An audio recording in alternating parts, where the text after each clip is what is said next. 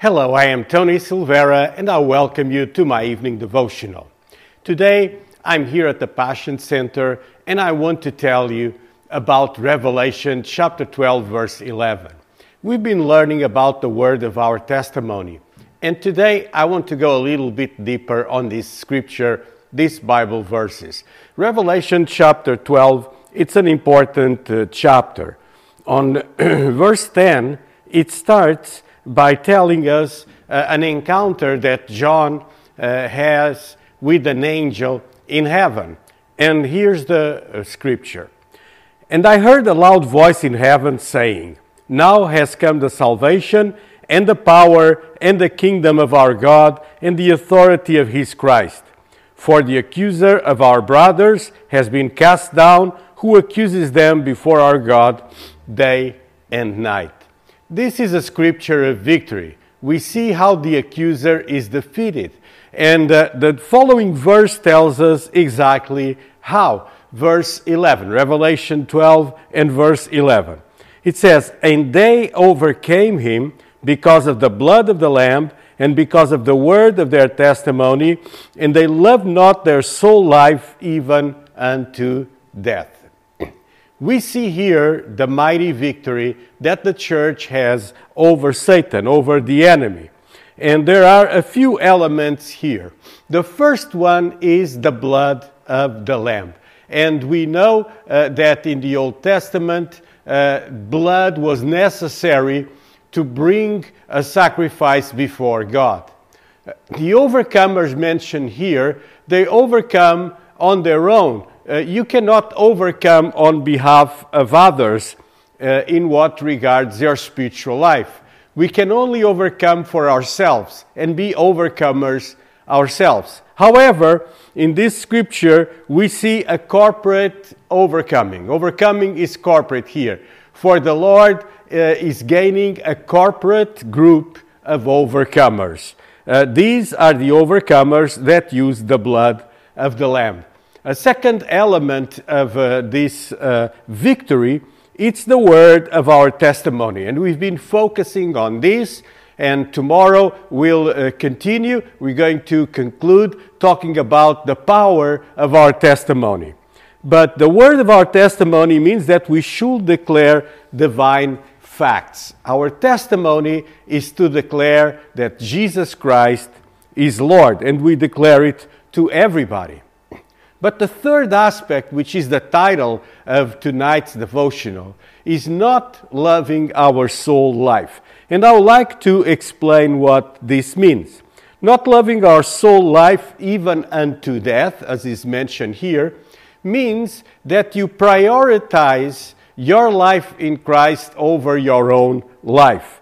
Uh, our soul life is our natural life, it's the life we live let's say, apart from God. Though we're never apart from God, but we have uh, our busy lives with uh, careers, with family, with so many things that happen in our lives. That's a, the life that God gave you, that God gave me. Uh, it's not apart from God, but it's the life we have where we make our own choices. And we may like our life or uh, hate it. Uh, some people uh, just in love with themselves. But this scripture says that the overcomers uh, love the Lord more than they love their own soul. Uh, this is the characteristic of someone that uh, suffers martyrdom. Uh, most of uh, church um, patriarchs, or what we call church saints, like uh, St. Paul, all these apostles of Jesus, they were martyred because of Jesus, because of Christ. They didn't uh, love uh, their soul life. And uh, it's important that we understand this. Tomorrow I'll focus a little bit more on this aspect, but let me uh, finish today by reading Philippians chapter 1 and verse 21. These are the words of the Apostle Paul, and he says the following For to me, to live is Christ, and to die is gain. What does this mean? To live is Christ.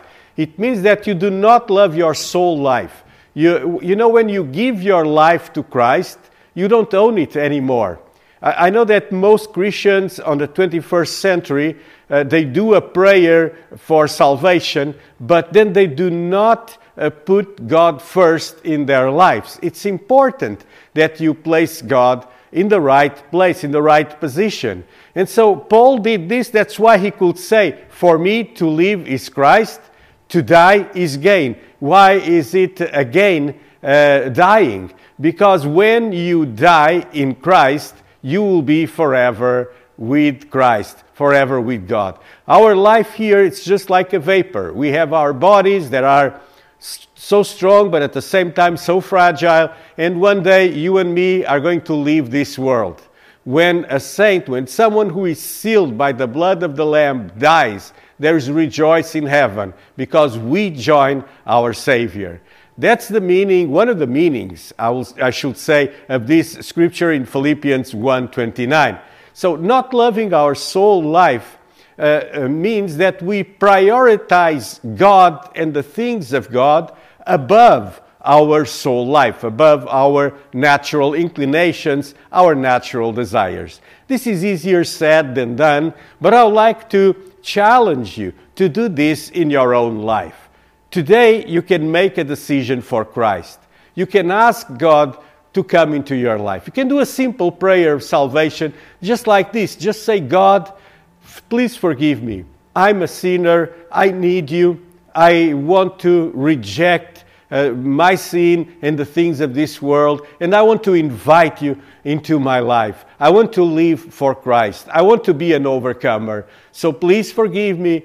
Lord, I thank you for the blood of the cross that was shed for me. I receive Jesus in my life as my Savior, as my Lord, in Jesus' name. Amen.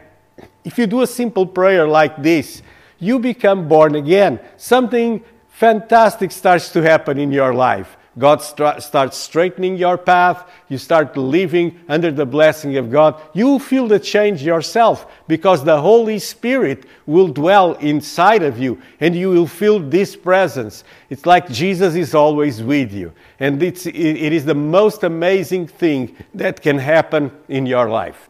Maybe you already did a prayer like this, but you're not prioritizing God. So let me tell you that in order to overcome, there's these three elements the blood of the Lamb, you, the word of your testimony, and not loving your soul life.